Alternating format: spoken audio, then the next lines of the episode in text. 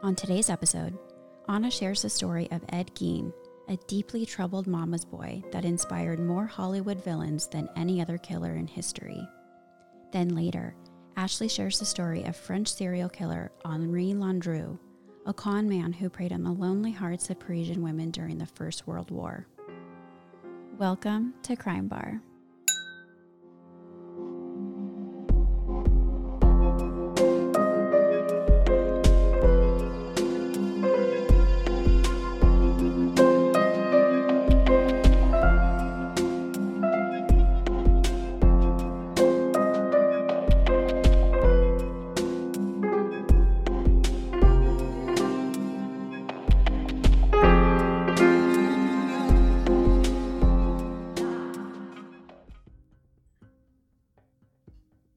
Okay, Ashley. So, this is the very individual that started my fascination with true crime and abnormal psychology. So, I thought it was only fitting that I cover this case in one of our first episodes. If you are a true crime and horror fanatic, then chances are you have watched a movie character that was inspired by this horrific killer Texas Chainsaw Massacre's Leatherface, Psycho's Norman Bates, The Silence of the Lambs' Buffalo Bill, and most recent, the character of Bloodyface in American Horror Story Asylum. A vile and deeply troubled individual that used skulls as soup bowls, made leggings from human skin, and a lampshade from a human's face. Yuck. This is the story of Edward Theodore Gein. Ed Gein was born on August 27th, 1906, in La Crosse, Wisconsin, and was raised by a violent alcoholic father and an abusive, fanatically religious mother. Is that where lacrosse, the sport, originated? I would assume so. Did you ever date anyone who played lacrosse? I would never do that. Oh, so you wanted. I wanted But he to. was too good for you. he was up here and I was down here. Those lacrosse boys.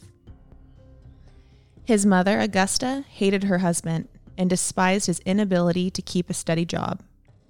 She believed that all men would inevitably become alcoholic losers and that all women were prostitutes that she labeled instruments of the devil. Including herself? I would assume so. She sounds great. In an attempt to shield her family from sinners, Augusta forced the family to move from La Crosse to this completely isolated 200 acre farm in Plainfield, Wisconsin. This not only enabled a completely codependent dynamic among the family, but it meant that Augusta's screwed up opinions on the world and the people in it shaped Ed's reality entirely. I obviously don't know what it was like living in Wisconsin during the 1900s, but I did some Googling to get an idea. In the late 1800s, immigrants flooded to the area, mostly from Europe and Canada. The sudden growth in population meant more variety in the demographic of people as well. The state was made up mostly of Catholics and Methodists. Even though the Satanic Panic didn't start until the 70s, there was a great deal of fear on the presence of Satan in one's community and family. Many believed that Christ would not come until all social ills were exterminated. This included drinking and sex out of wedlock. Of course, there will always be a spectrum in religion and a variety of beliefs. I just think the lack of information and communication caused a lot more fear back then. Augusta was extremely unhappy in her life and in her marriage. She believed that having a baby would change things for the better. Oh, no. I know, because having a child has always been known to improve a relationship or a bad one. yeah. But after the birth of her first child, Henry, she came to the conclusion that her unhappiness was actually due to the fact that she was surrounded by men. Well, Do you blame she's- her? She's not wrong. She's not wrong. She thought that having a daughter would surely fix all of this and desperately hoped for a girl when she found out that she was pregnant. When her second child, Edward, was born, she made it clear that he would never grow up to be like the other men. She noticeably favored him and treated him like he was the daughter that she never had. She babied him to the extent that he was unnaturally dependent on her. All throughout his childhood and adolescence, Ed had a very difficult time making friends. He was paralyzingly shy and spoke with a stutter. He had a fleshy growth on his eyelid that caused his eye to droop. He was also born with a lesion on his tongue, which led to a speech impairment. And that was most likely the cause of the stammer that he spoke with. The kids in his class found him strange because of his odd mannerisms. He would suddenly burst into uncontrollable laughter when nothing had even happened. He was often bullied and ridiculed by his peers for his appearance and tendencies. This only made the boy feel more isolated and fearful, which drove him further into the familiarity of his own home and family dynamic. When I read that he would have laugh attacks at strange times, I was immediately reminded of Joaquin Phoenix's character in The Joker. Apparently, this is an actual condition called pseudobulbar affect, and it's characterized by episodes of sudden, uncontrollable, and inappropriate laughter. That's so unsettling. It's so unsettling. Can you imagine anything more depressing than not knowing how to control your laughter in like a possibly uncomfortable situation? Like you're at a funeral and all of a sudden you just start laughing hysterically. oh. You just can never, like, I would never socialize. It's an incredibly alienating disease and understandably causes a great deal of anxiety because people affected could just be having a normal conversation and then have an involuntary outburst at the most inappropriate time. Oh. It occurs in people that have had brain injuries or certain neurological conditions.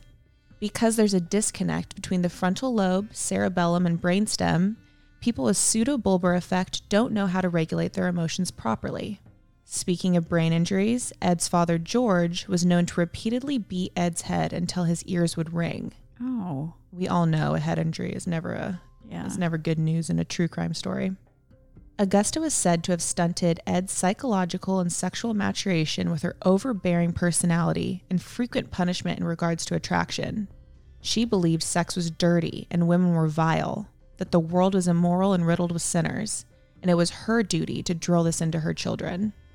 It was a daily routine to read passages of the Bible to her sons, favoring verses from the Old Testament that covered murder, death, and divine retribution. She lectured Ed on denying his attraction towards women and forbid him from ever engaging in any sort of sexual activity. If she ever caught her sons masturbating, she would pour boiling hot water all over them. Oh. So much worse than your parents just walking in on you. I know. Can you imagine? Like that's mortifying enough. And then she leaves and comes back with a bucket of boiling hot water. God, I'd be frightened. The opposite sex scared Ed because he was very intrigued with their bodies and power over men, but he was also terrified that attraction would cause him to be eternally damned. I mean, this woman completely dominated her husband and her two sons. The household and dynamic just got progressively stranger and ultimately became a breeding ground for madness. Well into their adult lives, Augusta did her best to stand in the way of her children developing any relationships, male or female, for fear that outsiders would have an unhealthy influence and lead them to a life of temptation and sin. According to real life villains, she taught her son that women, with the exception of herself, were all whores and instruments of Satan, and therefore should be treated with hatred. Which is so not fair. It is ridiculous. All of them, but me. Everyone sucks but me. Yeah. But, anyways, Ed's natural interest in the opposite sex directly clashed with his mother's teachings, resulting in an extremely confusing and shameful way of thinking. Ironically, his mother's influence was the definition of unhealthy. It certainly seems that his future horrendous actions can be traced back to the environment that she raised him in. However, it's important to note that while that connection is plausible, I know the majority of people who grow up in terrible environments never commit crimes. Ed's brother Henry is a perfect example. He grew up in the same household and was taught all of the same things Ed was, yet Henry turned out completely different. Ed despised the way that his brother refused to live his life according to their mother's demands. It infuriated him when Henry openly criticized her, because Ed saw his mom as this goddess that could never do wrong. In reality, Henry was very concerned about his brother's relationship with their mother and was trying to create a distance that would potentially be a lot healthier for him. He didn't live his life according to her rules and didn't buy into her beliefs. In 1940, when Ed was 34 years old, his father died of health issues related to his alcoholism. This meant that the boys had to take over his role around the farm and pick up odd jobs such as babysitting. He was said to be the most comfortable around kids, and it's believed that he probably had an easier time connecting to them over adults. Can you imagine being the parents of these children and realizing later on that you had left them alone with a killer? That would be mortifying. Absolutely. It's hard enough finding responsible babysitters without throwing possible Skinner Yeah. into the list. Four years later, when Ed was 38, he and his brother were working in the field of their farm. Burning away the overgrowth of marsh vegetation. This was apparently a very regular routine, but the flames got out of control and they had to call the fire department. After the firefighters left the farm, Ed reported his brother missing. Not suspicious at all Yeah. once they leave. Later that night, Ed led a search party directly to his brother's dead body. He was found face down in the marsh with bruises on his head. The manner in which Henry was found caused a great deal of concern. Fucking moron. Absolutely. I don't know where he is, sir. And then bringing him directly to the body. Why is that his accent? he has speech impediment, so I'm just winging it. Not to make fun of anyone with speech impediments, but he is a murderer, you guys. yeah, we can make fun of this one. Exactly. The authorities originally blamed the fire, but soon realized that his body had not been touched by the flames. Even though they had no doubt that Ed had killed his brother, there just wasn't enough evidence to prove that he had done it. The police did not believe that Ed was even capable of killing anyone, therefore determined Henry's cause of death to be asphyxiation. It kind of seems to me like the authorities treated the whole situation like their father just died, and now the oldest son, this family has just gone through enough, and any suspicions of Ed's involvement were dismissed. The death of his brother further isolated him and strengthened the codependency between he and his mother. He never dated anyone or even left the house. Instead, he completely devoted his life to his mother and wanted to prove his unwavering loyalty.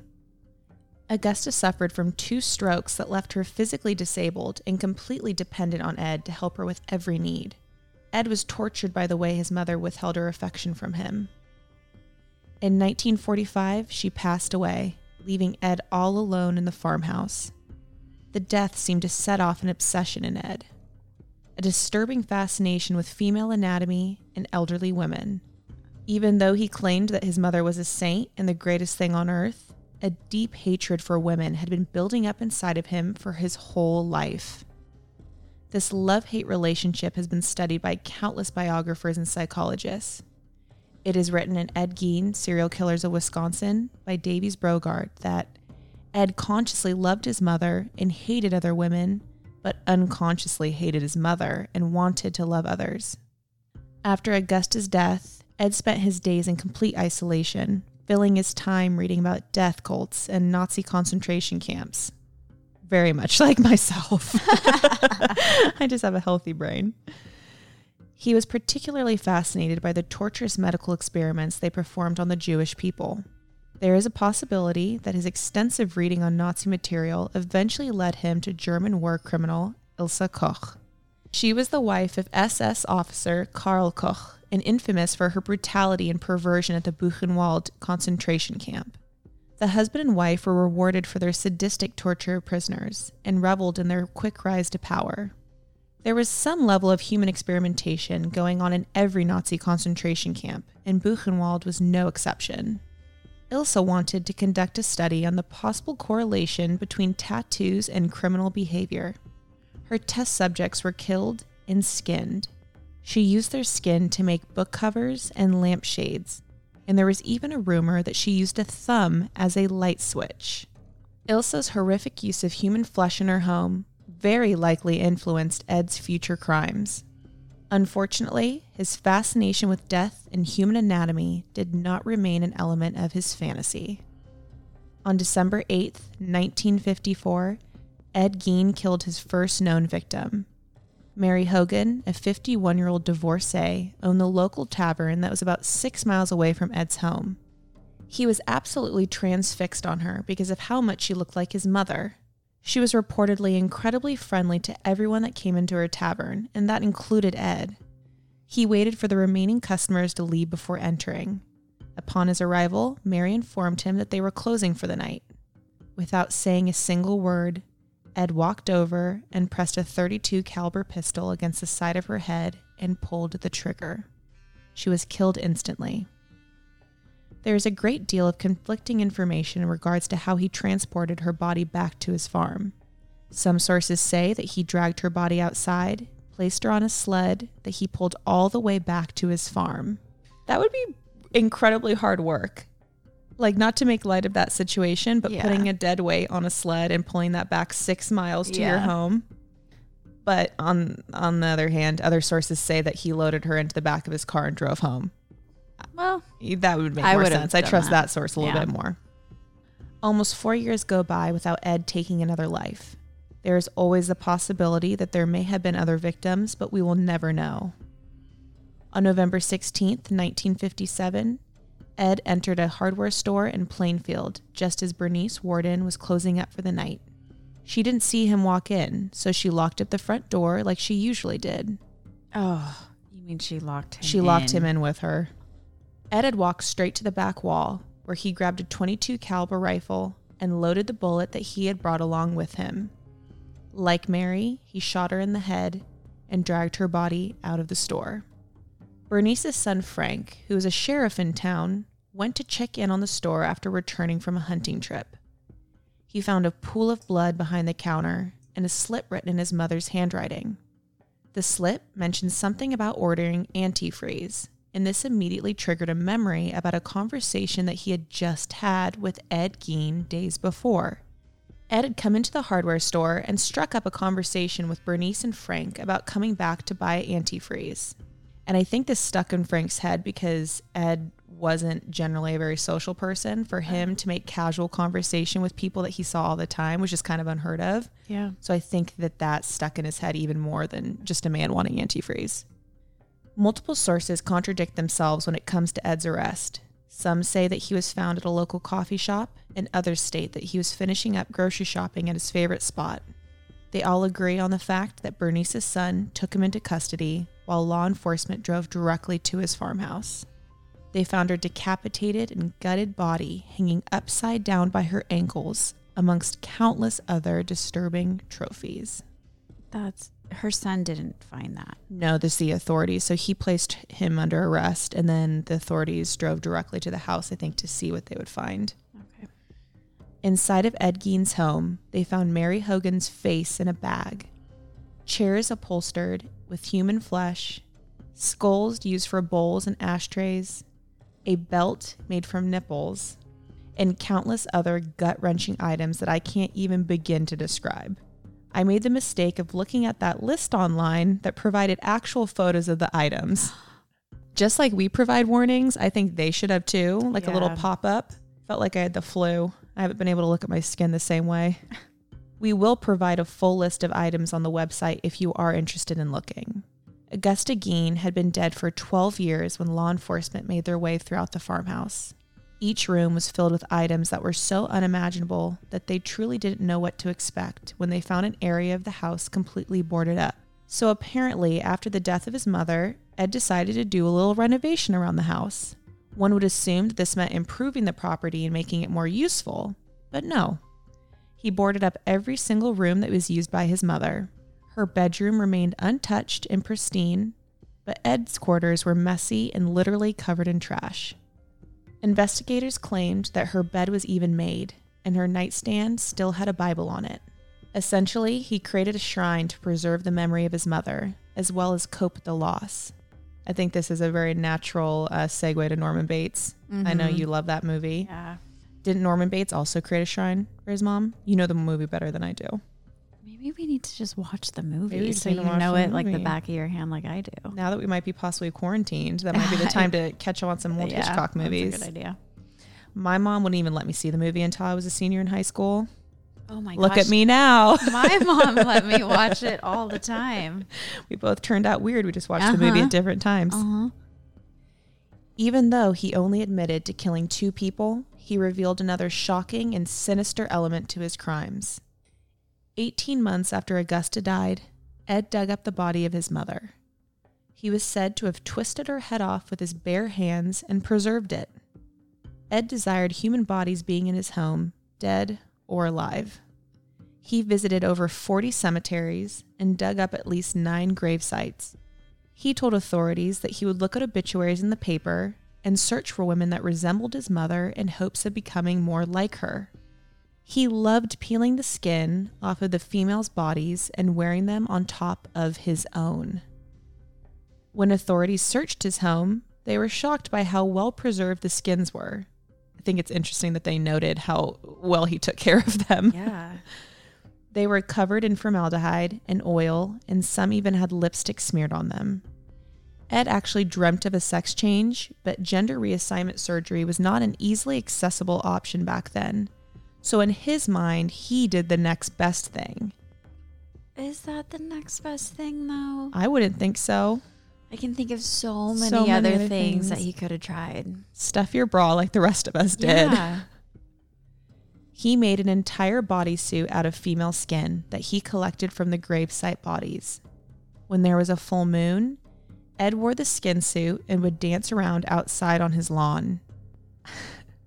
this should not be funny. But can you imagine driving by your neighbor's house and you see just in general a man dancing under a full moon? Yeah. But on top of that, In he has skin. a breast vest on. You might recognize a few elements of his crimes in The Silence of the Lambs. Buffalo Bill was so disgusted by the fact that he was a male and so uncomfortable in his own skin after years of abuse and brainwashing that he thought he wanted a sex change. His inability to pass the mental health tests made this transformation impossible. So instead, he kidnapped and skinned females to make his own skin suit. Ed was diagnosed with schizophrenia, though many people argue with this diagnosis and suggest psychopathy instead.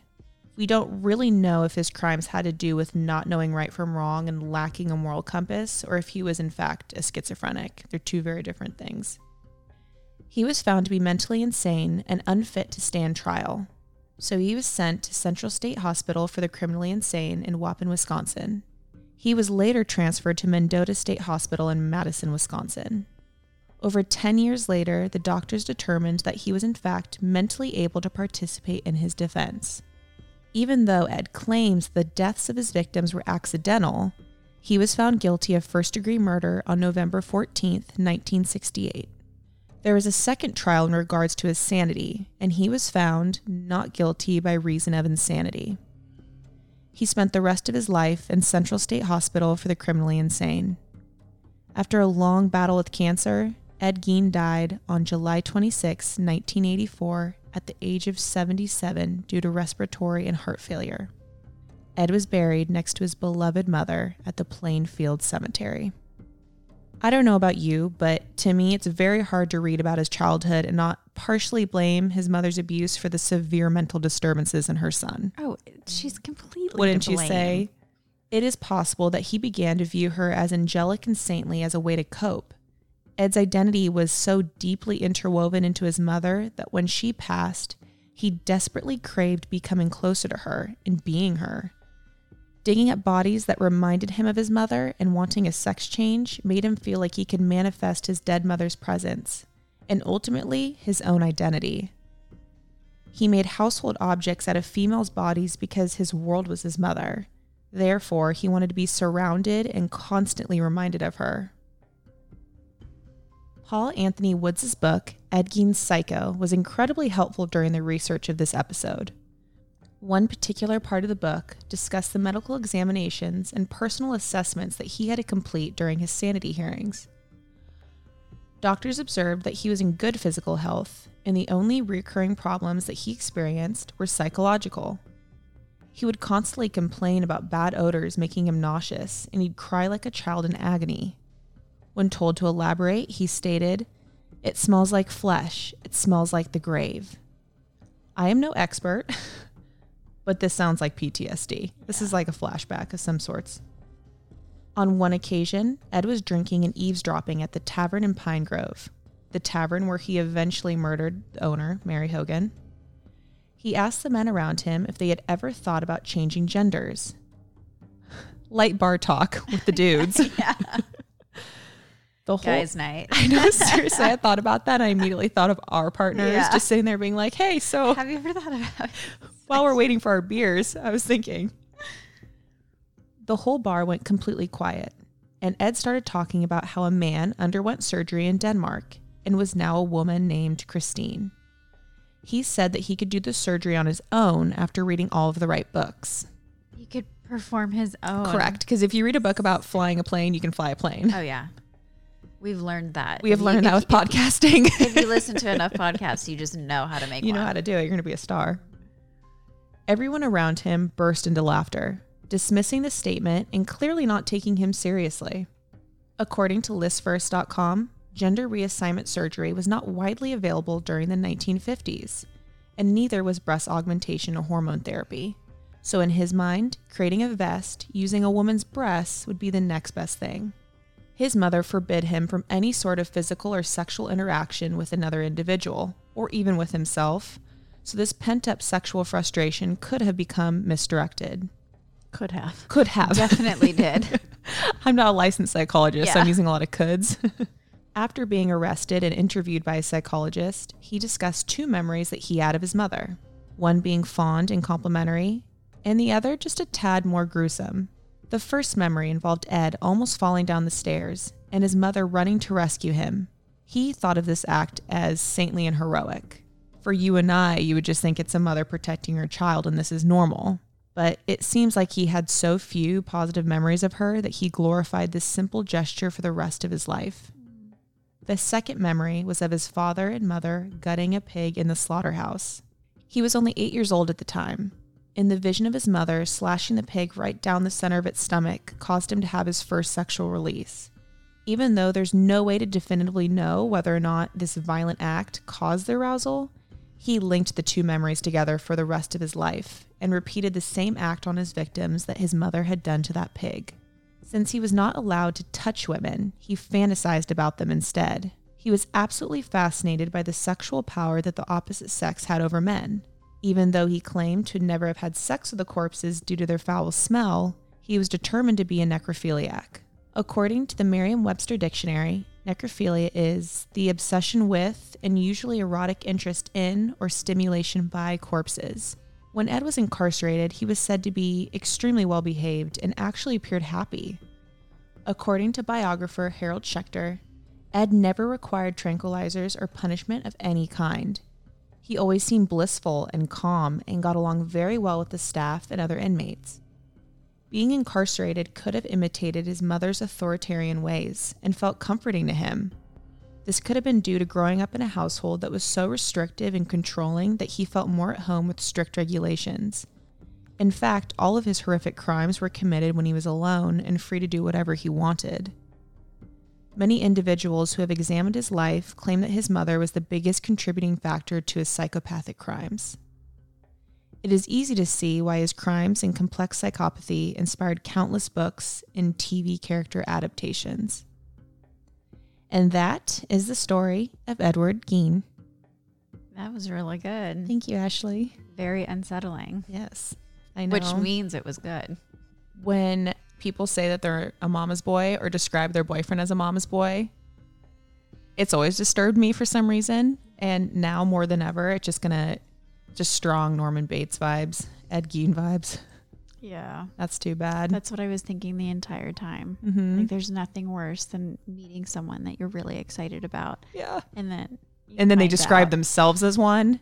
Oh, That's the I've weirdest. never experienced I have that. encountered that. I have encountered that, and you're like, that's not It's- something you brag about. It's such a disappointing loss when you realize that he's a mama's boy. Well, you'll never be able to compete with a mom. no. No, you're always going to be second best. Yeah. Unfortunately. Or they'll try to wear your skin. So One or the other. never goes a good way. I am very excited to hear your crime. Okay. Are you ready?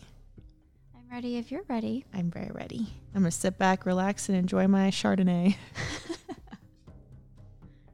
29 pages coming at you, baby. Oh, I can't wait to stay awake for it. It's just large font because Yeah. I can't I can't read. Yeah. Okay, so let me first start off by saying the French language is beautiful Yeah, the most beautiful. and I butcher it horribly. Just stay positive for the whole thing. I probably spent the same amount of time studying proper pronunciations as I did the details of the story, and it mm-hmm. still sounds pretty pathetic. So just please bear with me. Yeah, just do it with confidence. As usual, our sources are all available on our website because there's typically too many to list in the episode. But during my research of this story, I found that the work of Richard Tomlinson in his book Landru's Secret was by far the most helpful. I referenced Tomlinson and his opinions of the case in this story a few times, and his book was just so incredibly well written that I really wanted to give a special shout out at the top because everyone should go buy it on Amazon. Mm-hmm. So, this true crime story actually begins with an old French folk tale. As the legend goes, a wealthy and powerful nobleman known as Bluebeard had been married several times to many beautiful women, all of whom had mysteriously vanished into thin air. When Bluebeard proposes marriage to a new woman, she's extremely apprehensive given his history. However, her family supported the union and encouraged her to accept the offer. In an effort to put her mind at ease, her brothers offered her a tiny whistle and told her if she ever felt threatened, she could blow the whistle and they would come to her aid. So they married, and she insisted that her sister come with her when she moved into Bluebeard's luxurious chateau. Not long after settling into married life, Bluebeard tells his new bride he's going on a journey and he turns over all the keys to the chateau. He tells her she's welcome to explore anywhere on the grounds, she can do whatever she wants, she can look at anything, and she can unlock any door in the home. But he points to a tiny, intricate golden key and tells her the door that this key unlocks is the only door she is forbidden from entering. That sounds like a test to me. Yeah. You can't make that key the prettiest one, too. Yeah. We're going to want to use it. She reassured him that, of course, she would respect his wishes and not open that door, the one that led to the underground chambers. Obviously, if he phrases it that way, Mm-hmm. anyone is going to open that door. And that's just what she did.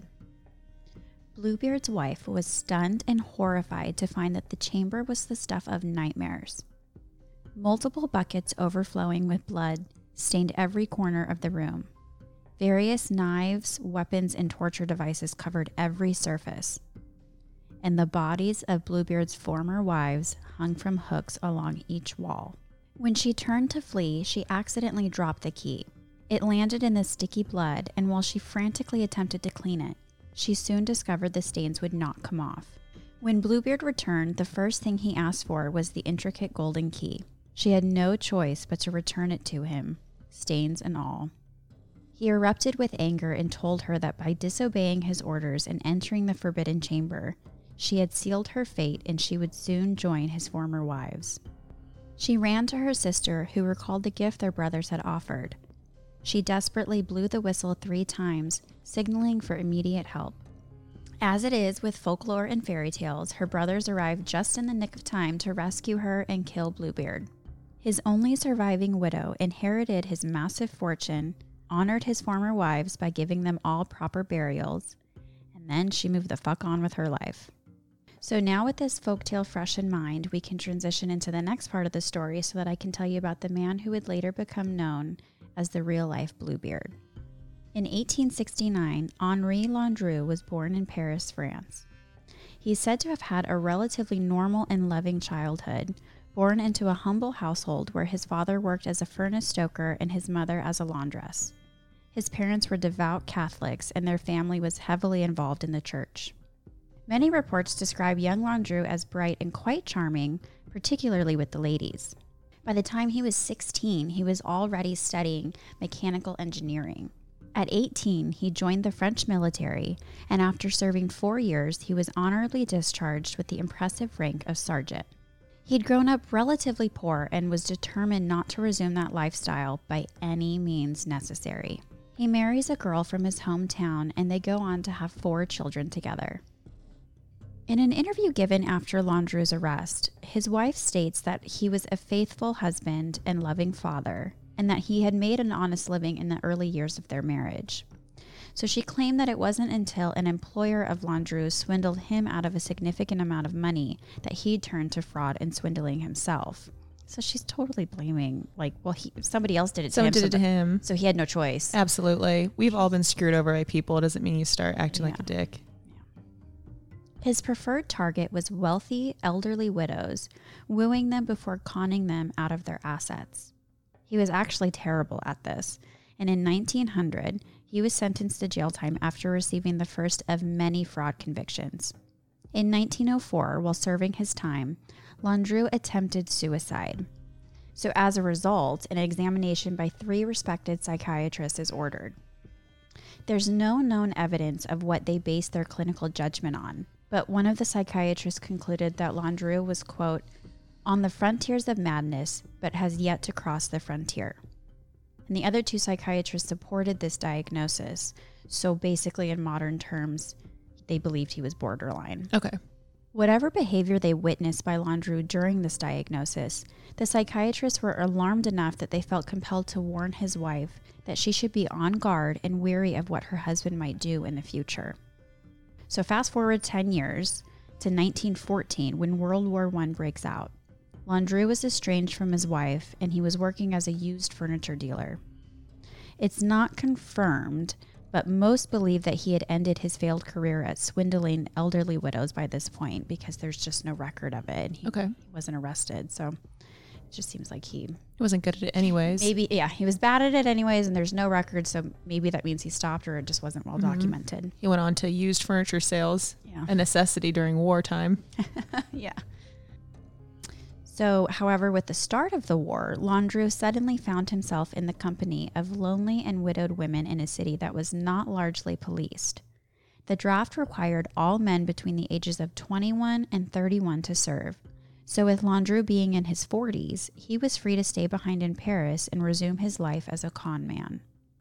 He began running advertisements in the Lonely Hearts sections of various newspapers with ads like widower with two children, aged 43, with a comfortable income, serious in moving in good society, desires to meet widow with a view to matrimony.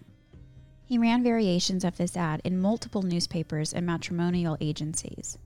He would regularly pick up women using the same story on the bus or the train, on the sidewalk, in shops, and basically anywhere else that he'd run into women. Mhm. No one was safe. No.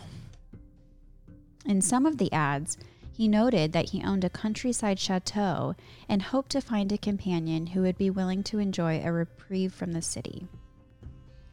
So, if you lived in wartime Paris and you may or may not have lost the partner that provided for you, a countryside retreat with a lonely, wealthy man was probably very appealing. mm-hmm. So, based off of evidence that police find after the war, it's calculated that Landru was in romantic contact with 283 women during this time. So, Landru wasn't particularly good looking. He was fairly gaunt and noticeably short. He had small, beady eyes, and he was bald, but took great pride in maintaining his unusually long beard. Not my type, let me just say. It's not a look I like. So, on the one hand, he may not have needed to rely on his looks because he was highly educated, well spoken, and was said to be extremely charming.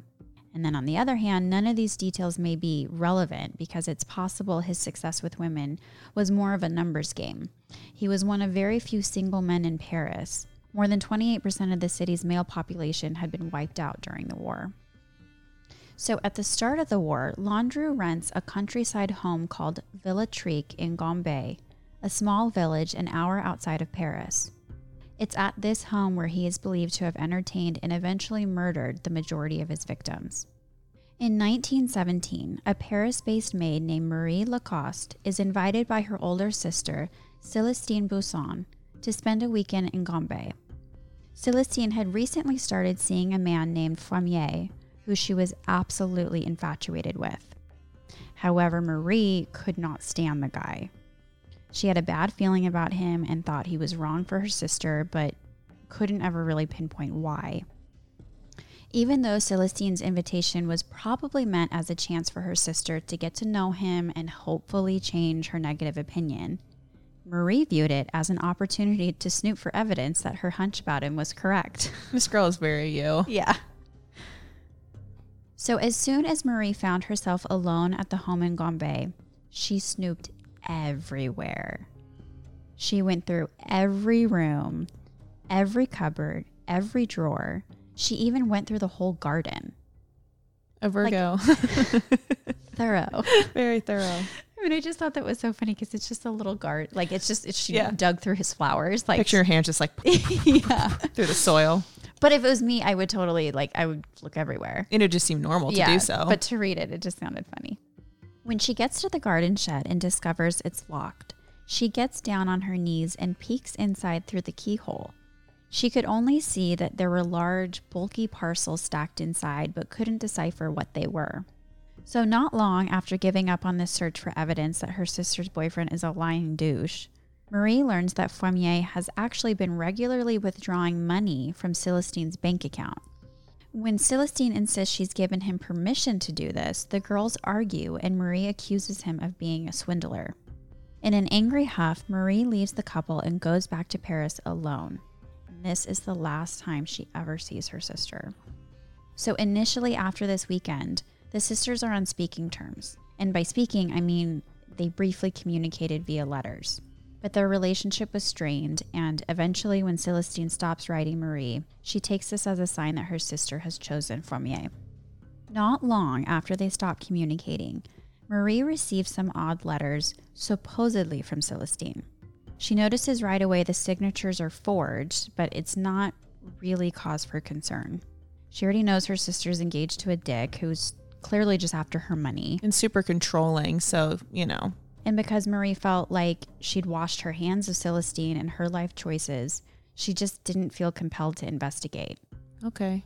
Hindsight's 2020. I know it doesn't seem right So, to me, but yeah. I don't want to blame. So the last time that she'd spoken to Celestine for real, Marie was under the impression that Celestine and Fremier were both giving up their Paris homes and moving to Gambais full time.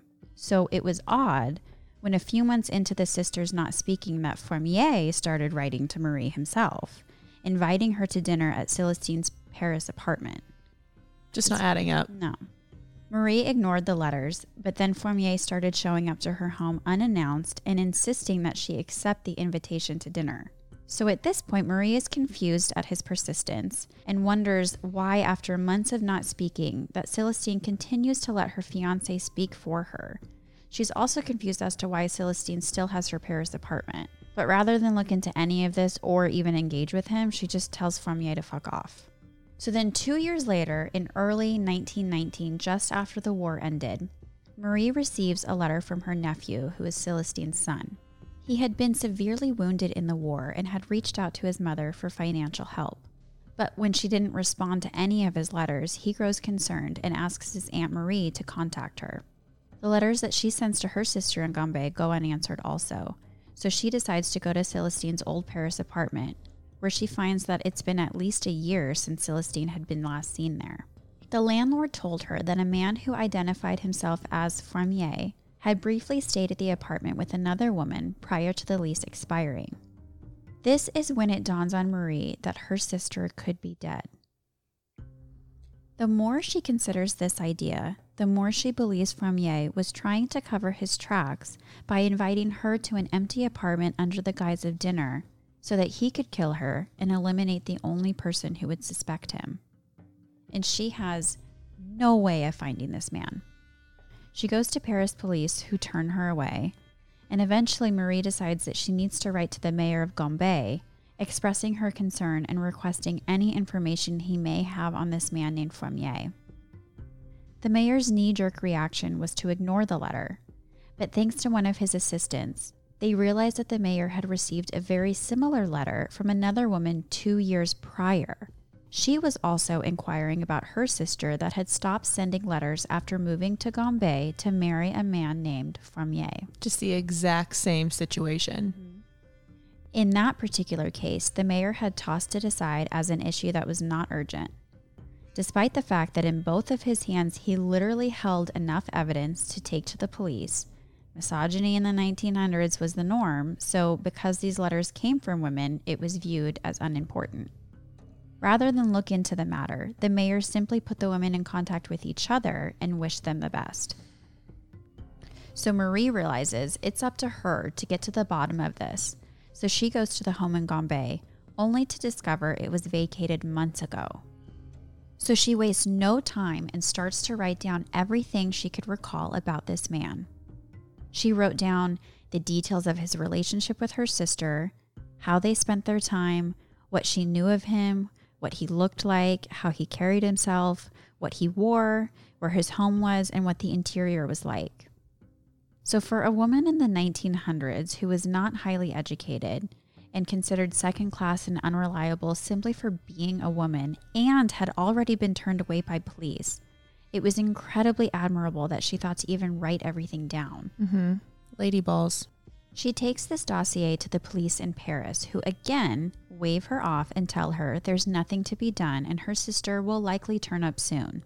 When she persists, they tell her even if her concern was valid, She's claiming this took place in Gambais, which is outside of their jurisdiction. So she goes to the police in Gambais, who also don't take it seriously. But Marie refuses to let this go, and by continually hounding them, she essentially forces the police to investigate. Good. So after Gambais police launch an investigation, they discover the suspect actually has many aliases, but his neighbors mostly called him the Mystery Man. When police interview residents of Gambais, the neighbors recalled that they quickly noticed his strange behavior. As soon as he moved in, he had a large stove delivered. He kept to himself and he came and went at odd times. Every time he was seen arriving at the home, he was accompanied by a woman, but each time it was a new woman. Neighbors only ever see Landru leave the home by himself, never witnessing the women's departures. More than one neighbor claims to have seen Landru dumping large packages into a nearby pond. But the most concerning thing his neighbors noted was the nauseating smoke that often came from his chimney. Smoke that they told police reminded them of Father Thibault. Years prior to Landru's arrival in Gambais, there was an old man named Father Thibault who, after drinking heavily one night, fell asleep near his lit fireplace. In his drunken stupor, he toppled over into the fire and literally burned alive in his own home. His body was only discovered after his neighbors complained of the nauseating smoke that came from his chimney. So, this is enough for the police to search the vacant home and its grounds.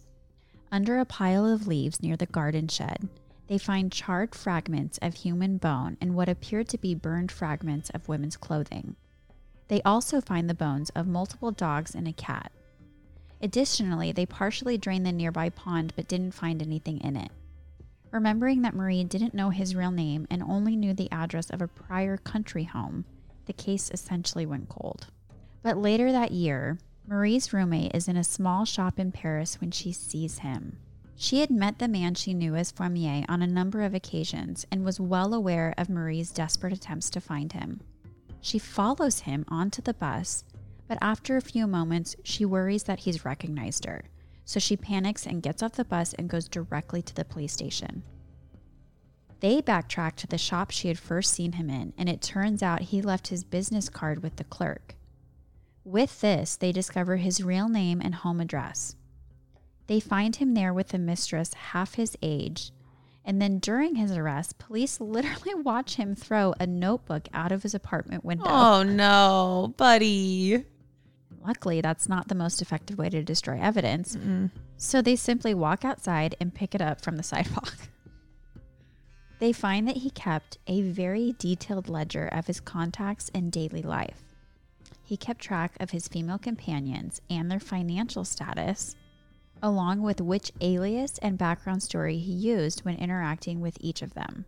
On one page in particular, he listed Celestine Buisson and the names of nine other women and one male.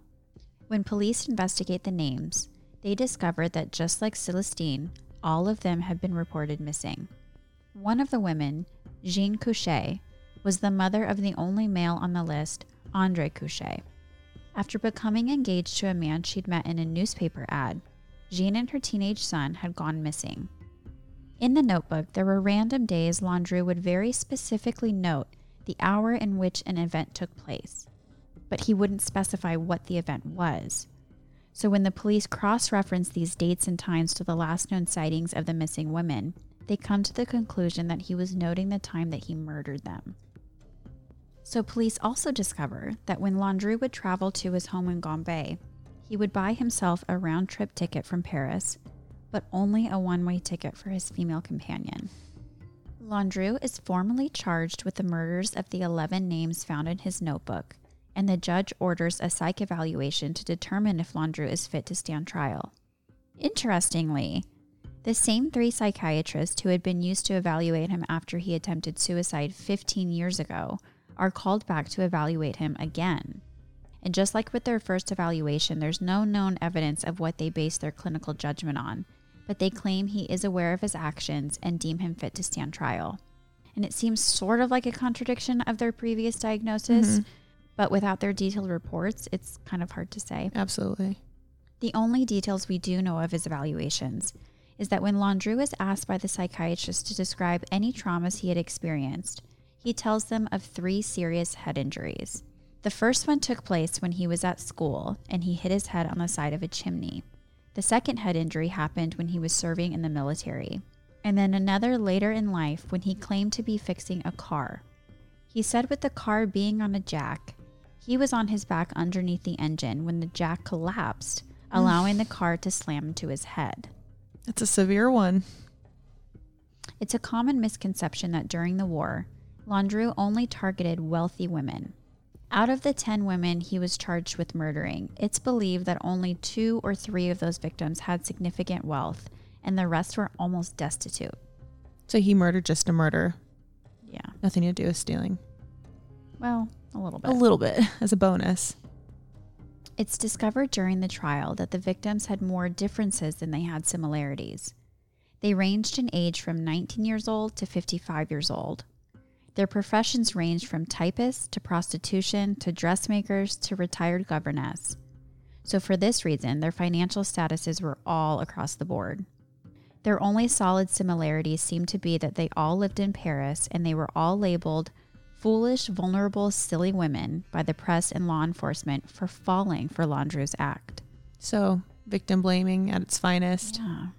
It was never confirmed how they were killed, but it's possible they were strangled or poisoned. A book of famous poisoners was found in his home at the time of his arrest, so there's a theory that could have been the form of murder. Richard Tomlinson, author of the book Landru's Secret, believes the circumstantial evidence proves that strangulation was the method used. While he always denied the murder charges, during the trial, Landru did admit to killing three dogs and a cat, all owned by the victims. He stated that strangulation was the gentlest of deaths. Investigators believe that after the murders, Landru dismembered his victims before burning their remains in his oven and then scattered their ashes in the garden of his Gambais home. This was mostly based off of the bones and charred fragments of clothing they found in his garden, but during his time in jail, Landru did something that many people interpreted as a confession. When he was younger, Landru had worked briefly as an architect's intern where he learned to draw exceptionally well. So during his time in his cell, he drew an image of his kitchen, and in particular the stove. He captioned the drawing something along the lines of It's not important what happened outside of the wall, but what happens inside the wall. When you pair this with the testimony of a woman who had visited his Gambais home but survived her time with him, stated that Landru had pointed to his oven and told her, one could burn anything in there. It's easy to see the connection. While many people argue this was some type of cryptic confession, it's more commonly viewed as Landru just trying to fuck with everyone by setting up a red herring. His motive for murder was a source of mystery during his trial, and still not much is known today. It's likely it started out as financial gain, but when and why his crimes went from conning to murder is completely unknown. While Tomlinson theorizes in his book Landru's Secret about the motivation behind the murders, he confirms that the thing that stood out the most in his research is the undeniable reoccurring theme in Landru's life of pure disgust for women in general. Landru's behavior and statements during his trial made his hate for women clear. He repeatedly states to the courtroom that women are weak and only here to obey men. When the women whose loved ones he murdered testified against him, Landru would yell to the jury, Don't listen to these cackling hens. I hate him.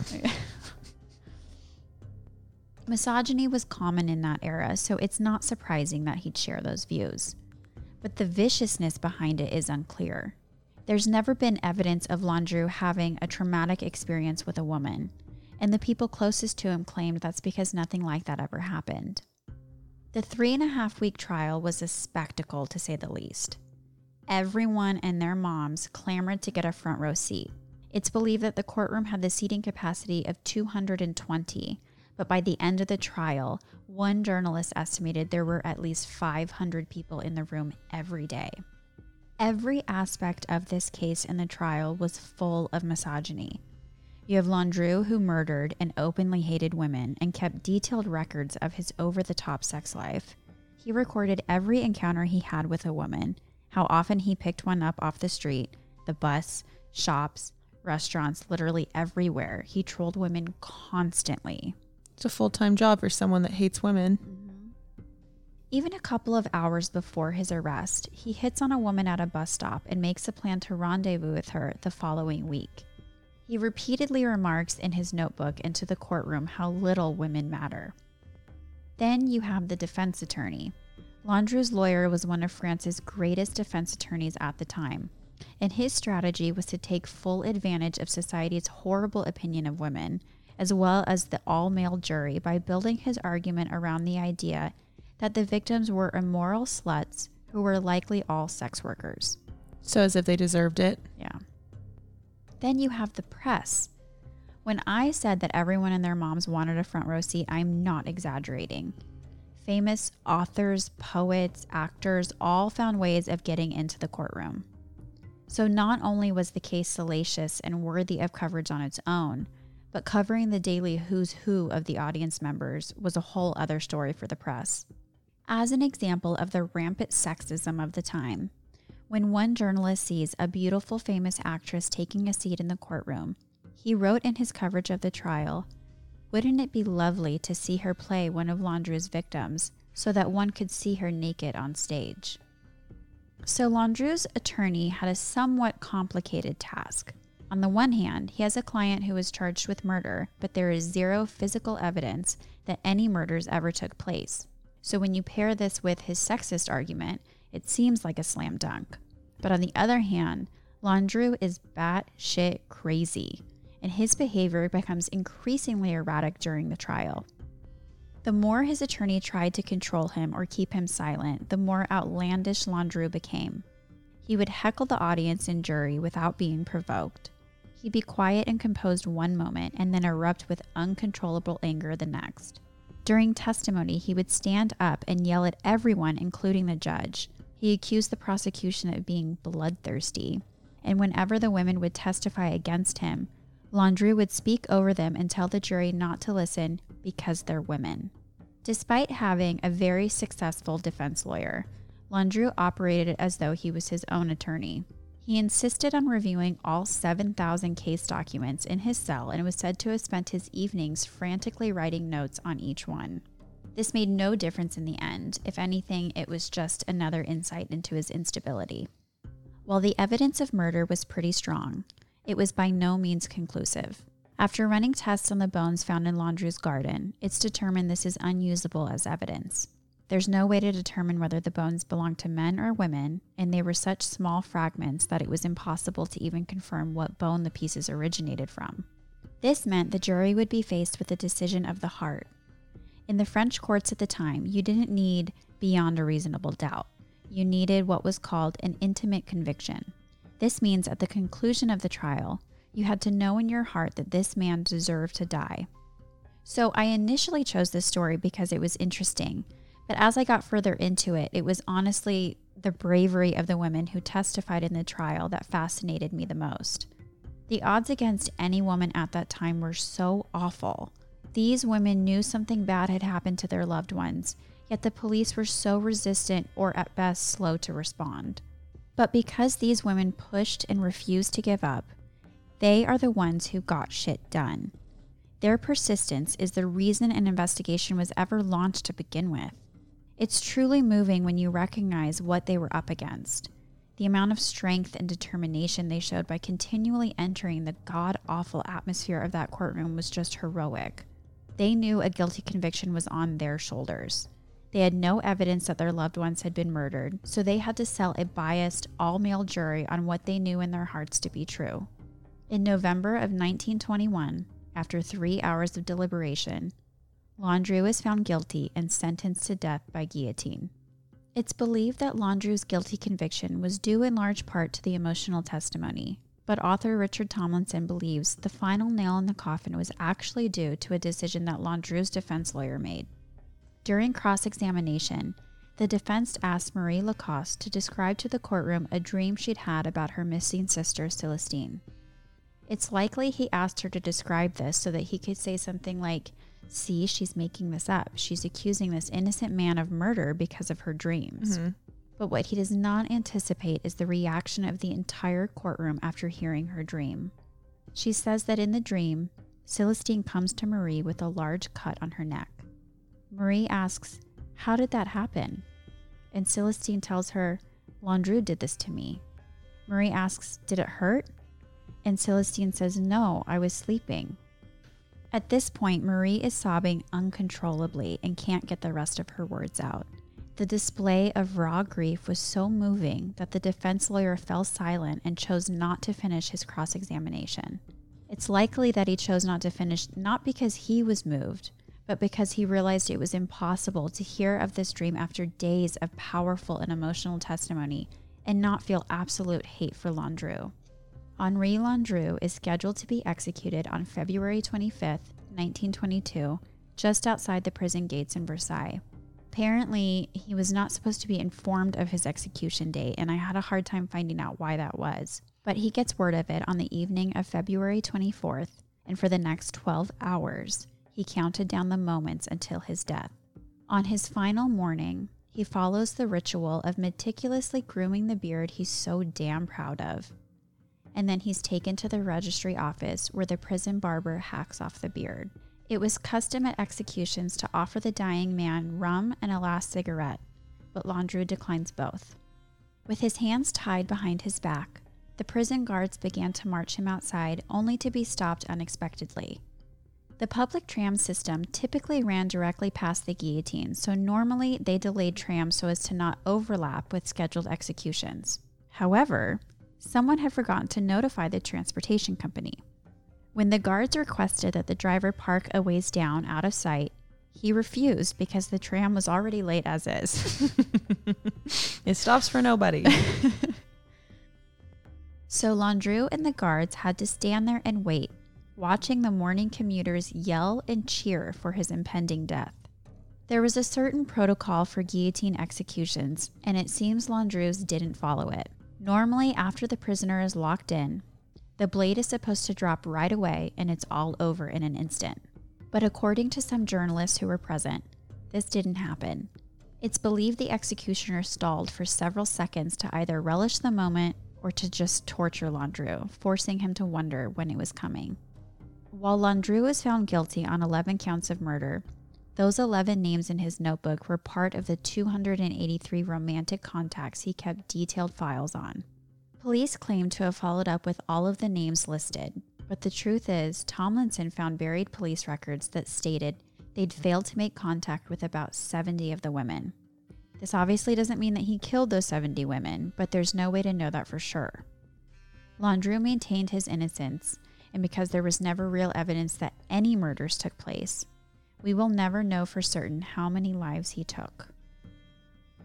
After his death, Landru was buried in an unmarked grave in a large cemetery located in Versailles. To this day, no one knows exactly where his grave is. And given that he robbed countless people of the ability to bury and visit their loved ones' graves, it seems appropriate that no one will ever be able to visit his. And that is the story of Henri Landru. Round of applause, Ashley. Thanks. That was really nice. Well, nice, not not the word. Well done. Thank you. Yes. It's wild to think about the fact that there was no evidence of any murder, but he he was convicted. Like that's that is how powerful the women's testimony was. Yeah. Yeah. So good for those I mean- girls. So based off of their gut instinct, they were able to convict him. Yeah. Pretty insane. I wish we had one of those today. What? Like the gut instinct trials where you're able Oh, to No, that's awful. You don't want that if you're the one who's on the stand. Yeah, that's true. Okay, take it back. Good luck sleeping tonight, Ash. okay, see you next week. Love you. Love you. Bye. Bye. Thank you for listening. If you enjoyed this episode, please rate, review, and subscribe wherever you enjoy listening. We owe everything to the many journalists, authors, filmmakers, psychiatrists, and psychologists whose extensive work and expertise we pulled from to share this episode with you. For all of our detailed source material, please visit our website, thecrimebarpodcast.com. If you'd like to see content from today, you can find us on Instagram and YouTube at Crime Bar Podcast. We really love doing this show, and if you'd like to help the continued creation of it, you can support by donating to our Patreon, which we have linked on our website as well as our Instagram, patreon.com slash crimebarpodcast. This episode was hosted by Ashley Brumley Johnson and Anna Katharina. We'll see you next week.